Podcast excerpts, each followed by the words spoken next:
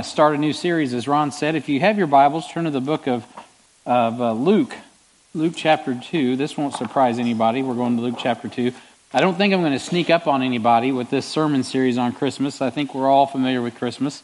But I hope that we can come away with some things that are practical for us to apply today. And so, if you're a guest with us, we're so glad that you're joining us.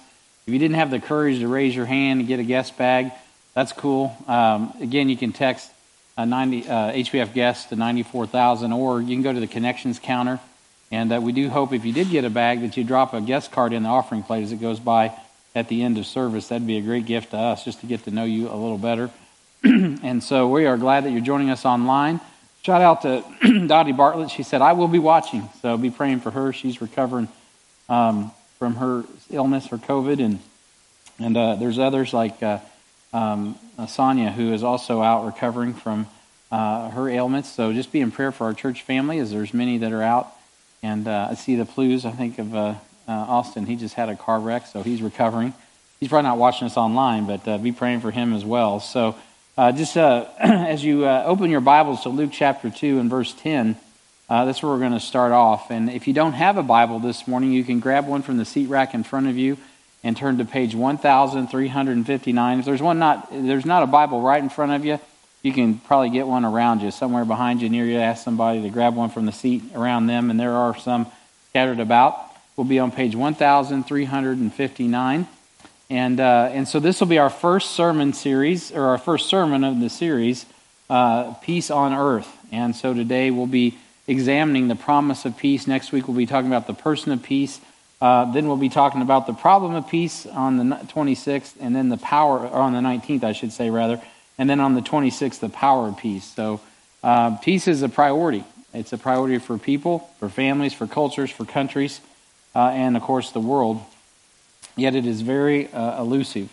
So because we continue to drift further and further from the promise of the person of peace, which is the Lord, in the next few weeks, I just pray that God gives us just some good insight on how we can have peace in our hearts through the Lord Jesus Christ and share that with the world around us. So let's do this. Let's begin by reading the book of Luke.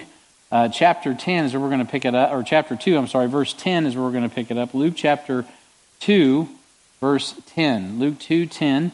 Of course, this is the account of the birth of Christ. And in verse 9, it talks about the angel coming upon them, the shepherds that were abiding by night. And in verse 10, it says, And the angel said unto them, Fear not, behold, I bring you good tidings of great joy, which shall be to all people. For unto you is born this day in the city of David a Savior, which is Christ the Lord. And this shall be a sign unto you. You shall find the babe wrapped in swaddling clothes, lying in a manger. And suddenly there was with the angel a multitude of heavenly hosts, praising God and saying, Glory to God in the highest, and on earth peace and goodwill toward men.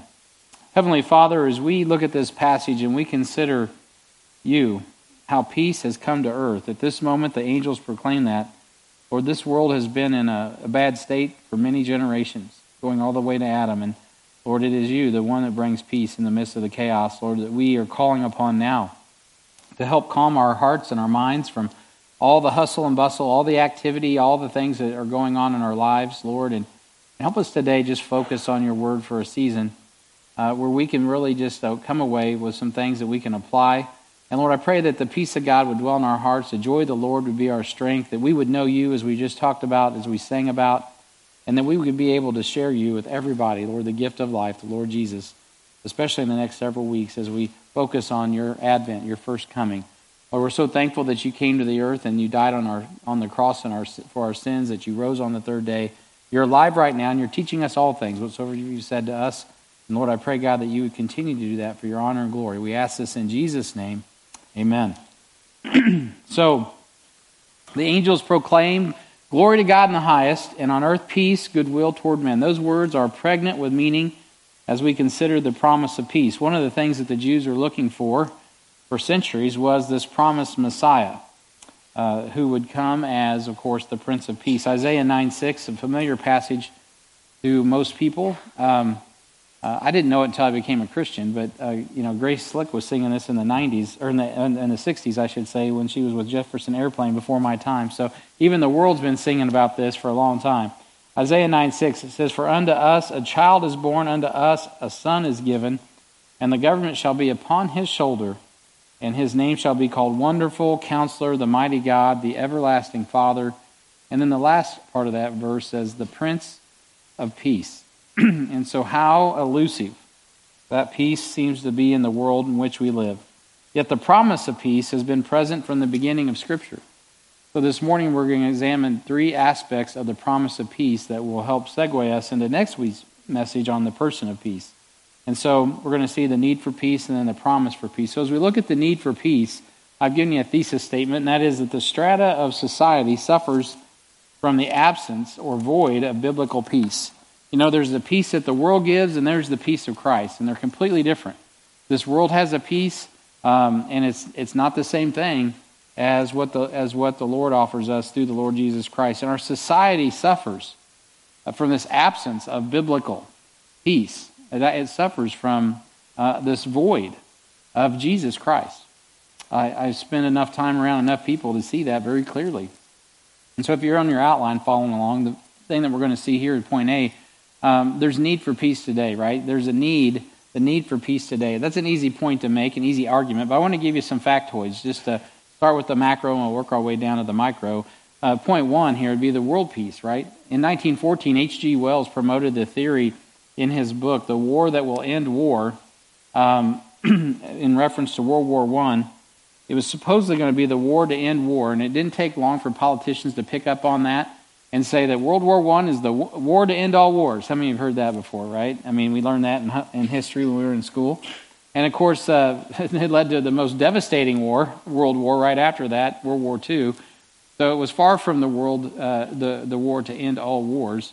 The Gentile powers shifted. God gave Israel the land in 1918, which was the advent of World War I.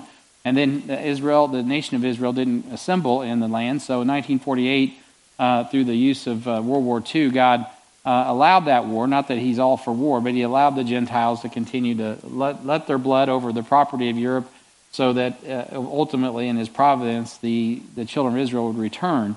So our own Harry Truman, of course, signed that into law. He turned it from the land of Palestine to the land of Israel, and Israel was birthed. And the nation of Israel is really what all geopolitical activity rotates around to this day. And without getting into a lot of discussions about prophecy, we understand that war is far from over. As a matter of fact, the largest war and the largest battle is yet to come. Of course, we know about the Valley of Megiddo in Israel will end at the end of the tribulation will be a massive battle. The blood will be a bridal deep. I mean, it's going to be terrible. The battle that goes on there, and it'll also be glorious because Jesus wins that one, and literally that will be the war, the end all wars.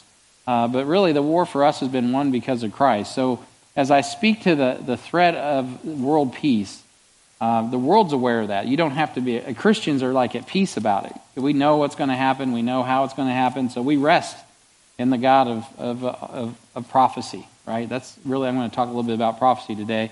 We understand that. We believe that God's word is true. So we're not like encumbered with a lot of care.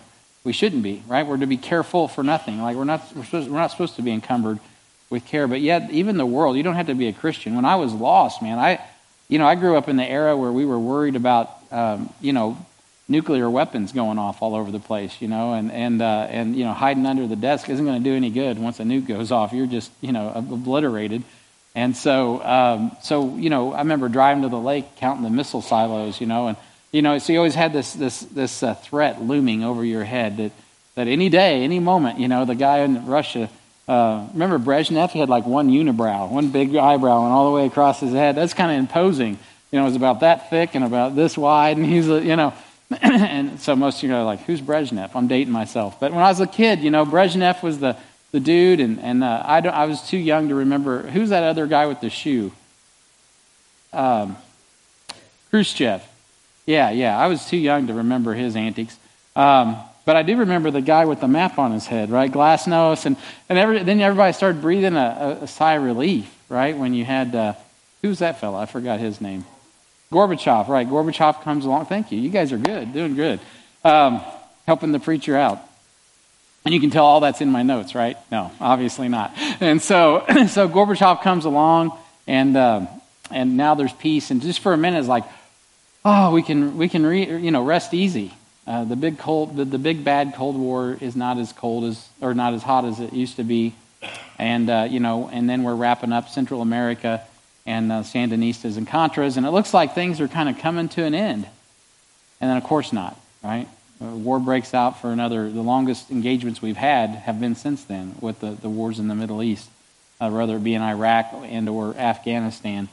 And so it has continued on. And so if you're not saved, and I know what it's like to live in an environment where you're always like, thinking that the sky's going to fall on you. That does not leave peace in your heart. It doesn't. And I'm not trying to be a negative Nancy here. I'm just saying, this is the world in which we live. And of course, right now we're in a trade war. I mean, I don't think I hear a lot of people talking about it, but it's pretty obvious. As soon as we win the trade war, all of a sudden we're in a war for our economy and everything else. And so it's much like the Cold War. But this war could heat up really quick. All you got to do is see China take over Taiwan or Russia take over Ukraine. And it's hot. It's on. A lot of people don't even know that we hit the Ruskies the United States in the last president. We actually in Syria we literally attacked the Russians. I mean we touched swords for a minute. And so those wars, those things, those big picture things we used to worry about, right? They've kind of gotten all pushed aside with social issues, but they're still out there.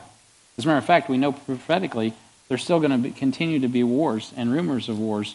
Until the Lord Jesus Christ comes and settles the score. So most Americans don't even realize some of these things, and I'm sure many of us in here probably do. But I don't say all that to scare people. It's simply the reality of the country that's really divided and weakened and resolved to address the real crisis instead of many faux crises that we seem to be fighting all the time. The conditions were very similar as Judah prepared to go into captivity. So the things, there's nothing new under the sun. Solomon said that it's true. And in Jeremiah chapter 6, I'm going to put it on the screen, but if you want to turn to that in your Bible, it'd be good to have it marked. It might be one you want to mark for the future. Jeremiah 6 and verse 13. This is what the Lord said through Jeremiah, and I finished reading Isaiah, now I'm in Jeremiah. So I read this last week, I think it was, or a couple weeks ago, but Jeremiah 6:13 says, From the least of them unto the greatest of them, everyone is given to covetousness. Now he's talking about the leadership of Judah, and he said, and from the prophet even unto the priest, everyone dealeth falsely. He's like, you can't trust the men of God either. They're not good men. They have healed also the hurt of the daughter of my people slightly, saying, look what they said, peace, peace, when there was no peace. You don't want to proclaim peace when there is no peace, right? You don't want to have a false peace when there's a threat of war. It says, were they ashamed when they had committed abomination? Nay, right? No. They were not at all ashamed, neither could they blush. Therefore, they shall fall among them that fall. At the time that I visit them, they shall be cast down, saith the Lord. And of course, what he's talking about, and as you continue through Jeremiah, is going to fulfill the prophecies that Babylon, right? Nebuchadnezzar is going to come and he's going to take them over. Some of the people that were going to be judged were those in positions of authority religiously in the nation of Israel who were priests and some were prophets. And they were not being honest about the threat that was around them. There was a real threat. They were saying, oh, peace, peace. But God's like, no, there's not peace.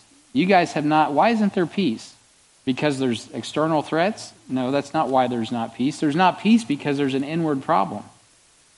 There's been no one's blushing over the sin that exists within the leadership of the churches, or in this case, the nation of Israel. I'm extrapolating out what I'm thinking in my heart. And so there's sin that exists, and you know what? We have to address it, and we have to do what God wants us to do and be honest about who God has saved us to be. And so after 100 years of Gentile powers warring over the territories of the planet, we are no closer to peace today than we were in 1918 when H.G. Wells wrote that book, The War to End War. It's just not. And we know that the war that needs to be fought is actually not just is not for world peace. The United Nations gets billions of dollars a year, and I could have given you statistics about them. And not everything they do is bad, by the way. Actually, some of the things they do are necessary, and I'm glad somebody's doing it. I've been in situations personally where I've been in refugee camps and things. I'm like, man, I'm thankful they're here. I'm glad that they have been able to facilitate some of the things. So God's used some of those things for the gospel's sake, even though they're totally anti-Christ in their agenda. God still uses that stuff. But at the end of the day, the United Nations, right? They're not going to beat any swords into plowshares. It's just not going to happen. They are not going to bring peace to this earth, no matter what verses they plaster on their artifacts in front of their buildings. And so we're going to have to trust Jesus for that, but I'll get to that in a minute. The second thing that needs peace today is not just world peace, and the world does need peace, and I would say absolutely. The second thing is social peace. Again, after 100 years of humanistic philosophies polarizing people politically and ethnically, nothing has changed. It's amazing. It would seem that after defeating communism and fascism in the middle part of the last century, that would all die a slow death, but it hasn't, has it? Today, humanistic philosophies that were birthed in the 1800s from German rationalism have infected almost every nation of the world. It's unbelievable to me to watch. From outright tyrannical oppression to divisive critical race theory, society seems to be far, far, far from peace. As a matter of fact, it's quite the opposite. Media sources, they don't help you at all. They just stir it up, and really what they do is they just simply add more fuel on the fire to garner more clicks, because at the end of the day, Paul told us it's the love of money that's the root of all evil. And so now it's fashionable. It's fashionable to be victimized, and I'll get to that in a minute. And I don't have to comment on this for very long, because this is stuff you guys, we're all living out in real time right now anyway. And at the end of the day, a lot of the tension that is drummed up by dividing people, which whether it's over, whether you wear a mask, you don't wear a mask, whether you've been vaccinated, you haven't been vaccinated, whether you're, if you're down with BLM, or you're not down with BLM, or whatever, if there's not this, it's going to be that. Just over and over again, it just gets. How many are tired of this? I mean, it's wearisome. It wears on you after a while. And the reality is, as Christians, though, we have peace. You can't allow that stuff to dominate your mind. You just cannot. But you know what? We still do. It does affect us. Eventually, that will be the problem. It will be a crime not to be impacted, right? That's kind of how Daniel and his guys were. They're like, well, you know what? You guys, you pagans do what you do, but we're just going to follow God here, and this is what we're going to eat, and this is how we're going to pray. And that became the problem. And so just, that's okay. If that happens, it happens, and hopefully we'll all be faithful to the end and love God and love people. But at the end of the day, the reality is this: society needs peace, don't they? They're not going to find it in a bunch of humanistic philosophies that haven't worked for over 100 years. They've failed at every turn. And yet, that's what the world does, because it's really not about helping people. It's about power, isn't it? Okay, the third thing that needs peace is not just the world and not just society, but the family. Now, this is where the rubber meets the road. I could go on all day about the world and society, but I think you guys know enough about that. You probably know more than I do. Okay, so family peace, so that's important. This is stuff that really affects us. So I just threw some stats on here, and you can see them on the board too. Family peace. Just when you look at domestic violence in Missouri, 41.8% of Missouri women and 35.2% of Missouri men experience intimate partner physical violence. Now, they have to say intimate partner physical violence because a lot of these people are not married, which is half the battle, and they don't, and because they're not living inside God's will. But the reality is there's within the inside of these relationships, there is. We're talking about violent fighting and warring.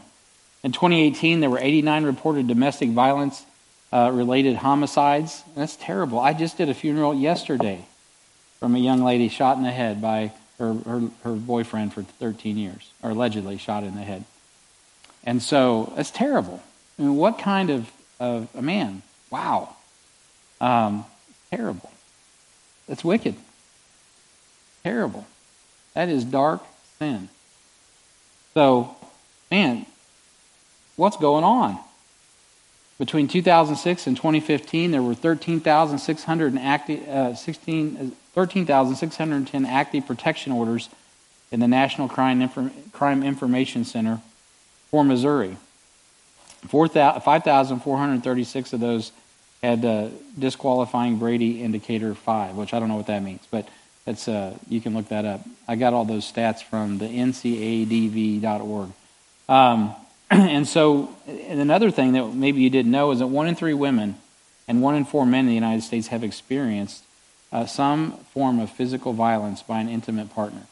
So on a typical day, local domestic violence hotlines receive 19,159 calls, approximately 13 calls every 8 minutes.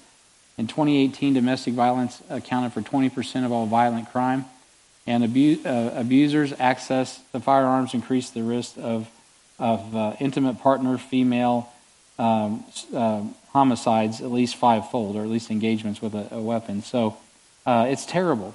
And you can read the rest from there. 65% of all murder-suicides involve intimate partners. 96 of those victims are female. So the females, the weaker, the ones that we, and this is, of course, I'm going to say something politically incorrect, but the ones that we should be protecting, ends up, the ones that we, because they're the precious vessel, the weaker vessel, ends up getting assaulted and abused. That's terrible. Now, I say things like that. I have to be careful, because I know right now in this room, a room this size, there's a good chance there's maybe one or more, maybe more, and this many people, that you could be actually right now engaged in some sort of messed up, physical, abusive relationship with your spouse. 1 in 5 in Missouri. That's crazy. That's just if you're a guy. Maybe some wife's beating you over the head. Actually, I've seen that in my neighborhood one time. I seen a husband getting abused, and it wasn't me, praise God. But it was really not funny at all, but... We're not used to that. You think about the women. Obviously, the grossest flagrant violations and homicides happen primarily to women, 90%. That's terrible. And there's just no justification for that. Why is that happening? Well, I think because people need peace. They need peace. They can't be at peace with God. They're going to go to war with the people around them, even the people that's closest to them. Even the innocent, even child fatalities occur. 5 children die every day from child abuse and neglect. Just saw a thing flash across my news feed the other day about some young lady, and everybody's like, I think it was a 3-year-old toddler. Mother killed her. Nobody, there's no what, why, how? It doesn't make sense. More than 70% of children who died as a result of child abuse are neglected, and they were under 3 years or younger. And that's staggering.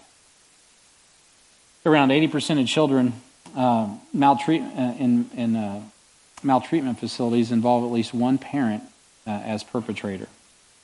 And there's more stats, and you can read them. For time's sake, I'm going to move on. You can find those stats as well online very easily. But I will say this. Just this week, we had another school shooting, and when you dig into it, it appears that the parents were just negligent. They knew their kid had a loaded gun at school, and that he was having, and he's literally crying out for help. The teacher finds it, the counselor finds it, and like, oh, just go on back. What's that? That's a lack of parenting. It's a lack of loving. There's some problems.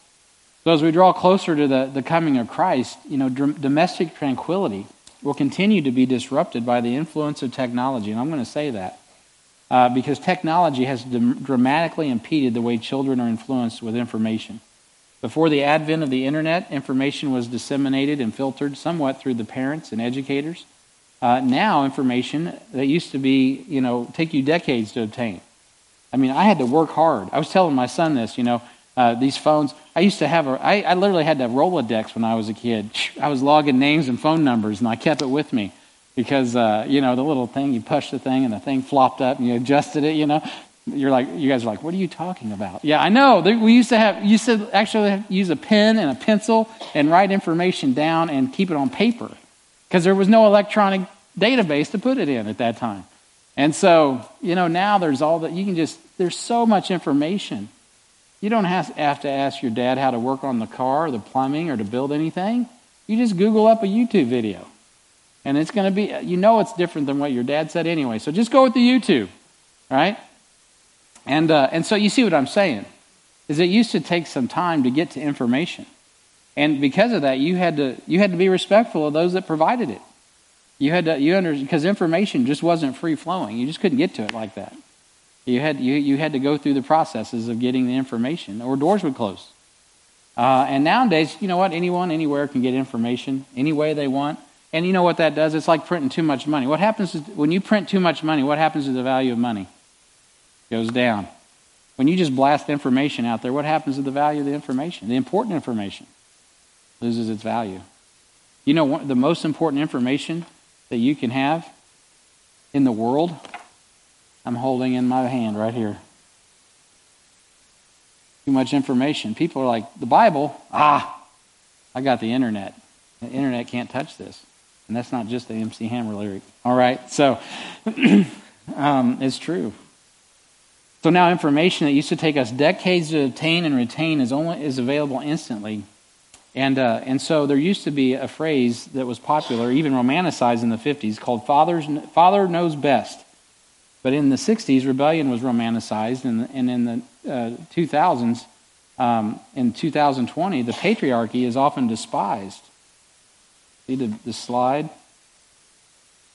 And even though it's the number one reason that homes are broken and children are wayward, and all those statistics I spewed out a minute ago about all this violence and all of these child abuse situations, you know where a lot of that could stop?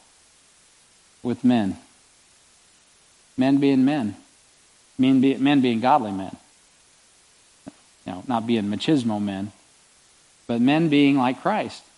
Today, if you're a man that's faithful, and you're solid with Christ, you're solid with your wife, you're solid with your kids, and you're an idiot. And you're a jerk. You know what? You need to go get drunk. You need to lie with every woman out there that you can, and you need to be irresponsible with your family, because that's cool. You know it's not, and it's never been cool. But you know what? The world will sell you on that. There's very few blockbuster movies casting the lead male figure in that category of a guy who's faithful to God, faithful to his wife, and faithful to his family. No, it's not, you're not going to see it. But anyway, I digress. That wasn't in my notes either. So the attack on fatherhood is not just, you know, casual. That's demonic, because it erodes at the very design that God has for the family. So listen to what the Scripture says lies in store in the coming tribulation. And we're starting to see it already. In Micah chapter 7 and verse 6, the Bible says, "For the son dishonoreth the father, and the daughter riseth up against her mother, the daughter-in-law against her mother-in-law, and a man's enemies are the men of his own house." You know why you don't have to worry about Russia or China? Because you got enough on your hands just dealing with the battle going on in your house. Mm-hmm. It's true, isn't it? The devil likes it that way. The nuclear family, whew, it's historically, as it's been defined for thousands and thousands of years, is a father and a mother, I might add. Male and female created he them. You know, 30 years ago when I got saved, I didn't know why it said male and female created he them, but 30 years later now I know. Because we've redefined even what family is. Because we're not at peace with the way God created the family. We're not at peace with the way God created the roles. Now, I don't say we at the church here, but I'm talking about our society as a whole. And then the family's under attack. And so, man, God chose to use the family unit, which He designed and ordained in Genesis, to deliver His Son. We haven't gone away from Christmas, just hang with me. When God said, "I'm going to bring the Messiah to the world," He didn't get a same-sex couple. He didn't deliver Him through... He didn't airdrop Him through an Amazon airlift. No, He brought Him through a woman, and He put Him in a nuclear family, because that's the way God's designed it. He's designed it that way from the beginning. And I know this is elementary. It's elementary, but you can see the problems that occur and the peace that's lost when we just step over the Bible and do things the way we want to do them. Today, our children from the earliest years are being fed false information about the role of men and women, and mothers, and fathers, and the function of the family, and what a family is and how it functions. If you're probably 25 and older, you're like, well, you know, I know all that. But there are young people that don't know all that, because the information they're getting and receiving is coming in ways that is eclipsing what their parents tell them, because as I pointed out earlier, the way people receive information has changed. So the authority changes. And that causes problems for the fourth point, which is individual peace. You know, the essence of the need for peace is found in the individual. There's a phrase, and I remember when I was lost, I lived this: misery loves company. Isn't that true?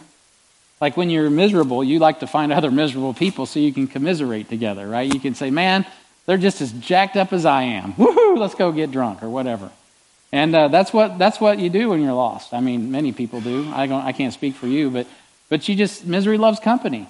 And you even see it in the church today a lot. I can see that tone a lot of Christian, a lot of pop Christian stuff. Why? Because people aren't experiencing victory in Christ, for goodness sake. They don't have joy. They don't have love. They don't have the fruit of the Spirit. So now everything is a negative Nancy. Oh man, we're all victims. Wait a minute. Last time I checked, we were victors. Last time I checked, we could walk in the Spirit and not fulfill lust of the flesh. Last time I checked, we were on mission. We weren't all victims. It makes me want to barf. Today, victimhood is promoted as fashionable and unavoidable. It is. Victimhood is promoted as fashionable and unavoidable.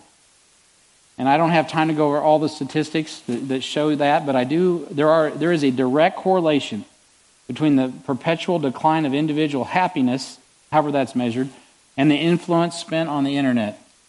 There is a website, and if you go to our website on this sermon, I downloaded a little like 5-page document that you can read, and and you can find the links to this. It's on worldhappiness.report, and you can go and find the sad state of happiness in the United States sets the role of digital media. It's the actual long title of this thing.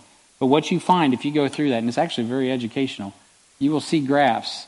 As technology has increased over the last several years, and the arc is going like this, it's a direct cross-section with individual happiness, however they measure those factors. It's not a Christian website, it's just secular.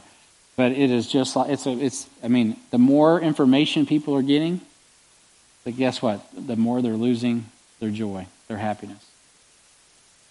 It just is what it is. And this is individual happiness. This isn't your family. This is just mental, what they would call in that world, probably mental health. So these stats, everything I've talked about too, this is pre-COVID for the most part. Because since COVID's come, nobody's had time and been able to go to work and be able to collect more stats. So I would promise you right now, I won't promise you this because I don't know. I would hazard to guess that things are worse now, 2 years after COVID, than they were when a lot of these stats were collected. And so, because people just they're kind of living in a dark hole. So the mental health and stability has been impacted by the inundation of negative information. COVID and lockdowns have impacted people negatively worldwide. All this in spite of the fact, and this is what's crazy, this is one of the most prosperous and easy times to live in history. I mean, really. It's like, you would think the sky is falling. You would think that you're going to walk out the door and fall down dead. But really, this is one of the most prosperous times the world has ever seen. And that's unbelievable. And it is. It's crazy. It's relatively peaceful, even though there's all these wars. And so this is because our individual peace cannot be obtained through social construct. It is found, and I'm giving away the sermon, but I'm almost done. It's found in the person of Christ. It's the Prince of Peace, the Lord Jesus Christ, who has proclaimed to be our peace. Now in Ephesians 2:15, the Bible says, having abolished in his flesh the enmity that even the law of commandments contained in ordinances, for to make in himself of twain one new man. Wow, what does all that mean? So making peace. You know what it is? Because God was able to fulfill the law that condemns us, that we can have peace with him, because he is the fulfillment. He is our peace. That brings me to point B. The antithesis of peace is simply war. The antithesis of peace is war. It's a true saying that if you don't know Jesus, you don't know peace. War, as defined by Merriam-Webster, is the antithesis. It is the antonym for peace. I found that interesting. It didn't matter if it was 1828 or whatever I Googled up on today's website. Merriam-Webster is going to say antonym for peace equals war. It's war. So let's talk a little bit about war, not just as it's defined, but as it's described. Because why do people lose their peace? Well, I'm glad you asked. That's a good question, because it's all described for us. There was war in heaven, right? Lucifer's rebellion, Isaiah 14:12. How art thou fallen from heaven, O Lucifer, son of the morning? How art thou cut down to the ground, which did weaken the nations? For thou hast said in thine heart, I will ascend into heaven. I will exalt my throne above the stars of God. I will sit upon the mountain of the congregation in the sides of the north. I will, right? I will ascend above the heights of the clouds. I will be like the Most High God. He wanted to run his own show. There was a war in heaven. We know how it ends in Revelation chapter 12. His authority, and he started as an anointed cherub. He ends up as a worm. And the Revelation chapter 12 and verse 7 says, and there was war in heaven. Michael and his angels fought against the dragon, and the dragon fought against his angels and prevailed not, neither was their place found any more in heaven. And the great dragon was cast out, that old serpent called the devil and Satan, which deceiveth the whole world. He was cast out into the earth, and his angels were cast out with him. There will be a day when when the ancient war that Lucifer started in Genesis chapter 1 will be quarantined to earth just before Satan's final defeat. And it's all going to come down in that other war I mentioned, in the Battle of Armageddon. And then he'll be put into he'll be in chains until the end of the millennium. Well, I don't want to get too far into that. I just want to go to the next point. But my point is, war in heaven's how this all started. Satan wanted more. He wanted more. He wasn't content. Godliness with contentment is great gain. He wasn't godly and he wasn't content for sure, even though he was the anointed cherub. War in Eden was another problem. The first war occurred before Adam and Eve were even created in Eden. People don't know that, but Ezekiel 28:13 says, thou hast been in Eden, the garden of God. Every precious stone was thy covering, the sardius, topaz, the diamond, the beryl, the onyx, the jasper, the sapphire, the emerald, the carbuncle, the gold, the workmanship of thy tabrets and of thy pipes was prepared in thee in the day that thou wast created. Thou art the anointed cherub that covereth. I have set thee so. Thou wast upon the holy mountain of God. Thou hast walked up and down in the midst of the stones of fire. Thou wast perfect in thy ways from the day that thou wast created till iniquity was found in thee. By the multitude of thy merchandise they have filled the midst of thee with violence. There's where your violence comes from. And thou hast sinned, therefore I will cast thee as profane out of the mountain of God, and I will destroy thee, O covering cherub, from the midst of the stones of fire. Thine heart was lifted up because of thy beauty. Thou hast corrupted thy wisdom by reason of brightness. I will cast thee to the ground. I will lay thee before kings, that they may behold thee. Thou hast defiled thy sanctuaries by a multitude of thy iniquities, by the iniquity of thy traffic. Therefore I will bring forth a fire from the midst of thee. It shall devour thee, and I will bring thee to ashes upon the earth in the sight of all them that behold thee. All they that know thee among the people shall be astonished at thee. Thou shalt be a terror, and never shalt thou be any more. His end's coming. Notice, though, that he started in Eden. The second campaign in the war in Eden came in Genesis 3:1. Genesis 3:1.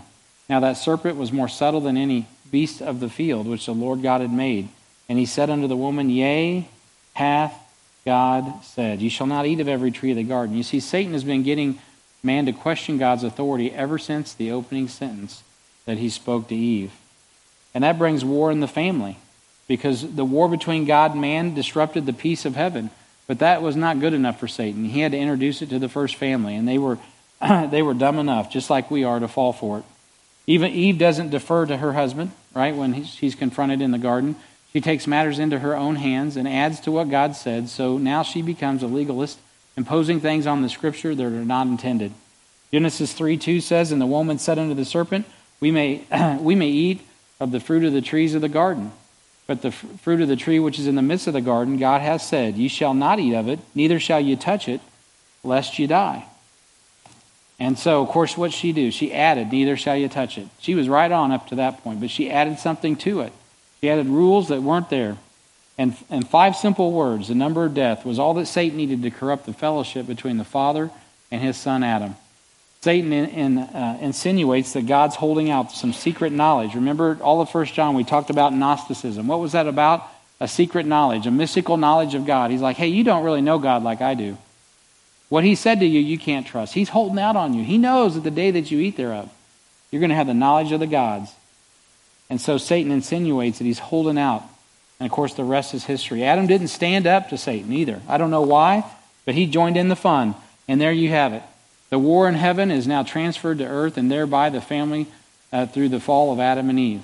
So we don't go past the first generation before we see the outcome of the rebellion that was seated in the heart of man. In Genesis 4 and verse 8, we see that Cain talked with Abel, his brother, and it came to pass that when they were in the field, that Cain rose up against Abel, his brother, and slew him. Capital murder right off the bat.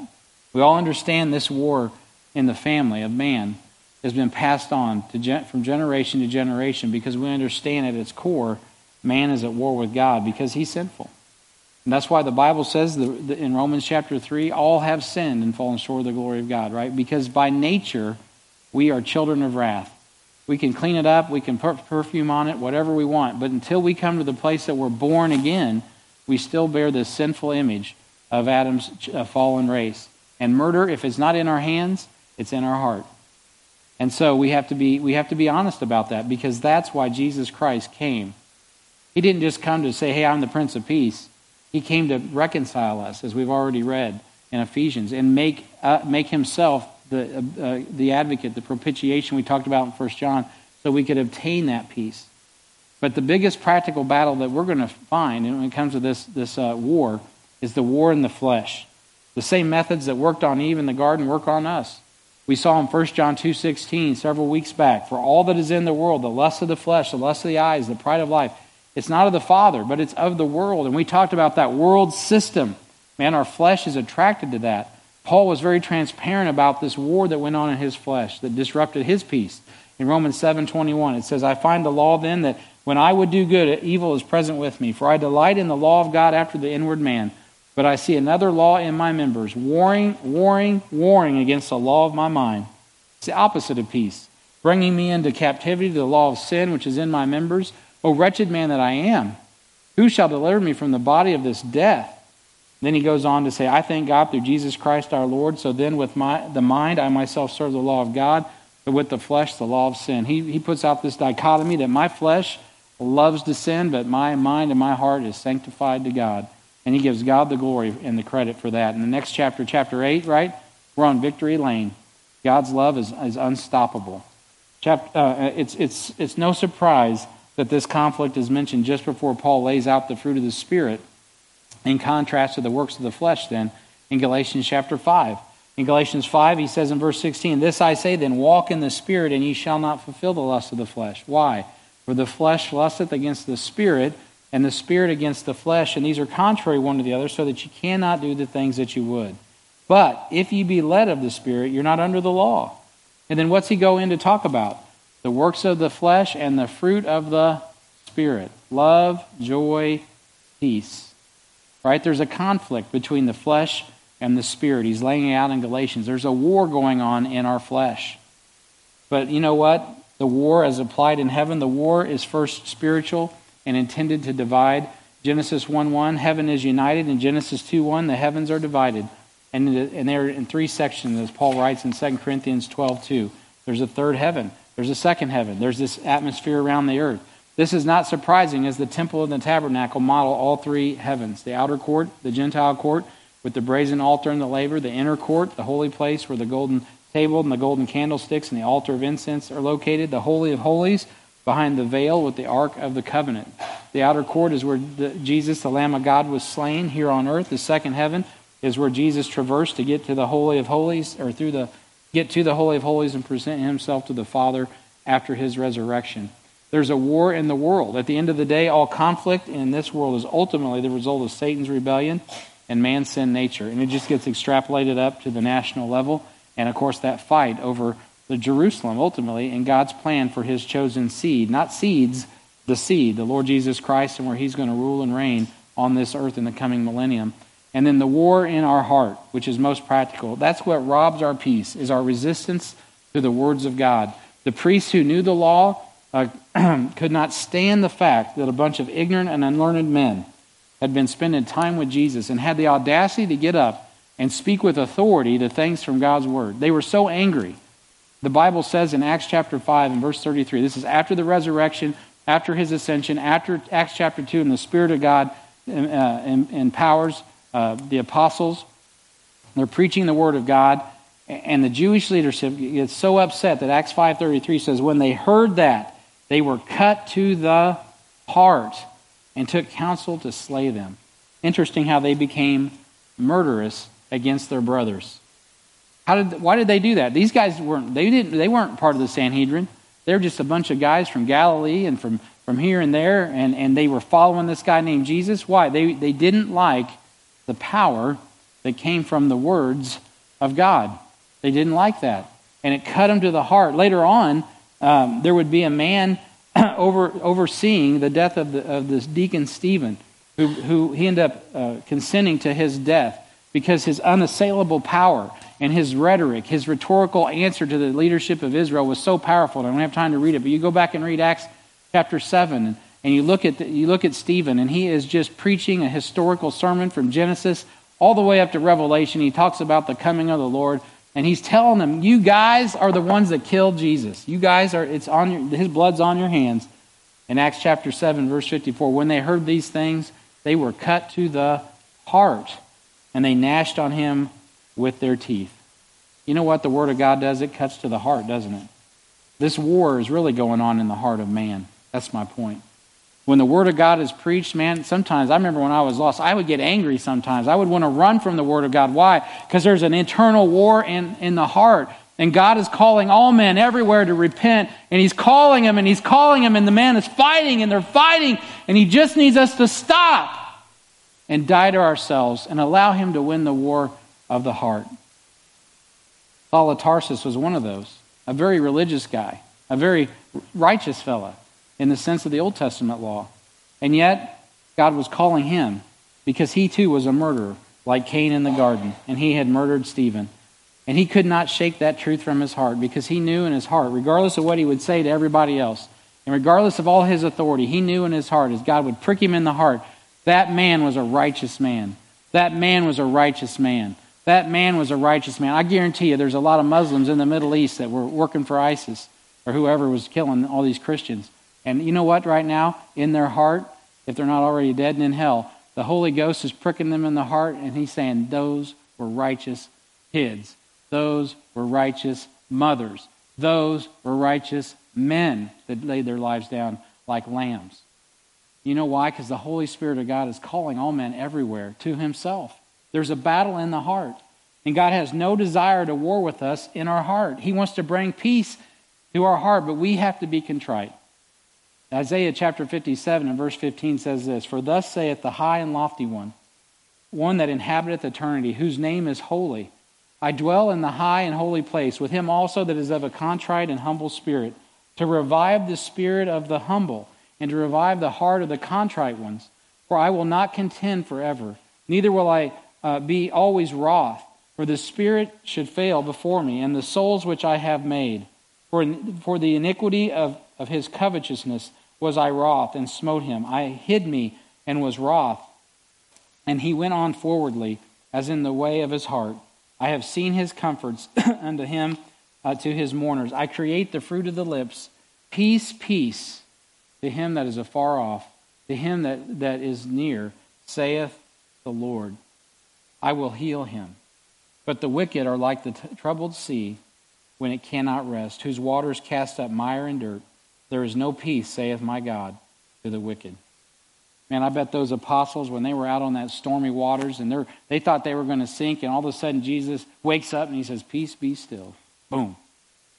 They were thinking about the power of God to bring peace, peace. Interestingly enough, we read a passage earlier in Jeremiah where religious men were saying, peace, peace, but judgment was coming. What's the difference? It's the author. Who's the one authoring the word peace? There's coming a time, Revelation chapter 6 and verse 2, when a man of sin is going to show up riding a white horse and offer peace to the world. The wrong peace. You better know the Prince of Peace. You better know the true Messiah. You better understand how important Christmas is, because Messiah has already come. And He is the Prince of Peace. He has fulfilled all the requirements to cover our sin and bring peace to us, as it says in Ephesians. And as we finish up, the need for peace is evident in every individual, every society and nation. And so we have the promise of peace. We read Isaiah 9:6. But the thesis here is Jesus was and will be the fulfillment of God's promise of peace. The promise of peace is found, interestingly enough, in problems. Where do you find peace? You got to go to a desert island? Do you got to go to some place in your mind? Do you got to escape? You got to get away, you know? On Southwest Airlines? No, you don't. Jesus steps right into the problem. Like every good plot, the hero enters the story to save the day. You know it. In the garden, Jesus steps right into the mess. He calls out to Adam, and he calls out to Eve, and he brings them together. He lets them know you're not irredeemable. He rips off their self-righteousness and he takes off those fig leaves and he says, let's just deal with the naked truth. You have fallen. And let me kill something innocent. I believe it was probably a lamb. And let me clothe your nakedness. And let me speak words of truth to you. And let me give you the consequences of your sin. And oh, by the way, Satan, I got something for you too. And I will put enmity between thee and the woman, and between thy seed and her seed, and it shall bruise thy head, and thou shalt bruise his heel. You see, this is the promise of peace. The first promise of peace that we see written in the Bible of the Lord Jesus Christ, the Prince of Peace, is found right in the midst of a wreck. And Jesus speaks it. He says, hey, by the way, Satan, your demise is coming through the seed of a woman, or through the womb of this woman. I'm gonna put enmity between thy seed and her seed, and it shall bruise thy head, and thou shalt bruise his heel. We're going to war, pal, and I'm going to win. That's really what Jesus is saying. I'm going to take the weakest thing that you picked on here, and I'm going to use her. I'm going to use this seed of a man, and I'm going to bring forth your demise. I mean, for Jesus to be incarnated, we'll get to that next week, though. He had to, we know from Hebrews says, he became a little lower than the angels. Right? He had to humble himself and put some things aside so that he could dwell in skin before he was glorified and ascended. I'll put enmity between thee and the woman, between thy seed and her seed. You see, the problem of peace was getting solved. It was getting pronounced. It was being promised right there. Point B, the promise of peace is found in prophecy. So from there, Satan heard the word loud. He's been attacking the seed of Adam ever since. But that hasn't stopped the prophecy of the Prince of Peace from coming to pass. The prophecy of the Prince of Peace comes through the womb of a woman, Genesis 3:15. The prophecy of the Prince of Peace comes through the seed of Abraham in Genesis 12. The prophecy of the Prince of Peace comes through the seed of Isaac, and then Jacob, and then Judah, and then David. Right? We got all the verses there. We don't have time to look at all those, but you can go home and read those. The prophecy of the Prince of Peace comes through a virgin, Isaiah 7:14. I mean, literally, his name is given Emmanuel. Therefore, the Lord himself shall give you a sign. Behold, a virgin shall conceive and bear a son, and shall call his name Emmanuel. That is God with us. The prophecy that was the promised seed would be born in Bethlehem came to Micah 5:2. But thou Bethlehem Ephrathah, though thou be little among the thousands of Judah, yet thou shalt he come forth unto me, that is to be ruler of Israel, whose goings forth have been from old, from everlasting. You see, these things are just some of the prophecies that went before and were fulfilled in the life of Christ, the Prince of Peace. And all the prophecies concerning Jesus being the Lamb of God addressed how he became the Prince of Peace, not to mention Isaiah 9:6, which we've already read, nail him exactly to who he was, and they came forth. When Jesus returns in his just wrath to make war, he is called the Lamb as well as the Word of God. He is the Prince of Peace, and he will end the war by having a war that will literally end all wars. And what he started in Genesis chapter 1 will be concluded in the book of Revelation chapter 19. So the promise of peace is found in a person. Now I'm getting ahead of myself for next week, but I want to tie these together. The Prince of Peace paid a high price for our peace. Isaiah 53:5 says, but he was wounded for our transgressions. He was bruised for our iniquities. You know what it says there? You've heard this probably. The chastisement of our peace was upon him, and with his stripes we are healed. Beloved, the reason that we have peace is because it's been purchased by the Lord Jesus Christ. The reason that he suffered was not because he did anything wrong, is because he was purchasing our peace. It was the faith of the Prince of Peace that justifies us. Romans chapter 5 verse 1 says, therefore being justified by faith, we have peace with God through our Lord Jesus Christ, The promise of peace is fulfilled in Jesus Christ. In John 14:27, he says, "Peace I leave with you, my peace." Remember earlier I said there's a peace that this world offers, and then there's this peace that Jesus offers. "My peace I give unto you. Not as the world giveth you, give I unto you. Let not your heart be troubled, neither let it be afraid." You know, Jesus left his peace with us when he ascended, and he sent the Holy Ghost in Acts chapter 2. The person of peace is in us if you're born again. If you're not saved, the reason that you have so much trouble and so much anxiety and all of these things, it's labeled. There's all these labels today for all this stuff. At the end of the day, it's because you don't know peace. And the only way to know peace is to know Jesus. He is the Prince of Peace. He is our peace. He is our joy. He has left that for us. And we must then walk in the Spirit. Christian, you're like, man, I'm not having peace. Well, it's as simple as this. We're either walking in the Spirit or we're fulfilling the lusts of our flesh. We made a decision, and that decision wasn't made externally. It was made internally. It was made in the heart. Because the war for peace has and always will rage in the heart. And beloved, Jesus Christ has won that war. We need to obtain the victory through our Lord Savior in Jesus Christ, who is the promise of peace. He is the Prince of Peace. So the promise of peace can be found in Jesus Christ, the person promised in the Scripture to deliver us. He is the one. When they didn't say, man, Jesus, now I'm butchering the verse. Glory to God in the highest. Peace on earth. That's not what they said. They said, and on earth peace. And on earth peace. Why? Because Jesus Christ, the peace of the world, of the Prince of Peace, had been born on earth. Beloved, that's the only way you're going to find peace is through Jesus Christ. And I know if you're saved, you know that intellectually.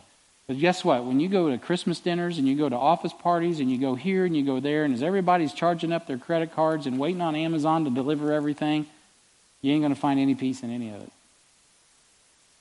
You're only going to find peace in one person, and that's the Prince of Peace. Out on the connections counter, I got these little cards I made up, and on the back's a QR code. Man, you should take some of those out and invite people to our Christmas Eve service. You know, a lot of people won't go to church, but they will come to Christmas Eve and they'll come to Easter. And go out and don't just invite your family and your friends, though. Do that too. They're in the Amen choir probably. Go find somebody you don't know. Start a conversation. Grab that little card and just say, hey, I want to invite you to something. It's really kind of nondescript on purpose because you might have to talk to them about what it is you're inviting them to and where it is. And when it is, yeah, they can hit the QR code on the back, but the reality is you want to start talking to them and build a relationship because people are lonely and they're isolated because they're in a prison without peace. And they need somebody to bust through to them and invite them to a place of peace. Invite them. We'll have a great short service. I know it's hard to believe if I'm preaching, but it'll be short. It'll be to the point, and it'll be intended to bring peace to the heart of people that we know living in turmoil. They're living in prison, and they have no peace. Heavenly Father, we're thankful for this time to meet, to talk about the promise of peace and how it's been fulfilled in the Lord Jesus Christ. It's the first salvo as we look next week at the person of peace and how he came to this earth and was incarnated. God became flesh and dwelt among us. Heavenly Father, we thank you for the opportunity to talk about these practical things today. I pray, God, that we would do something about what we've heard, that we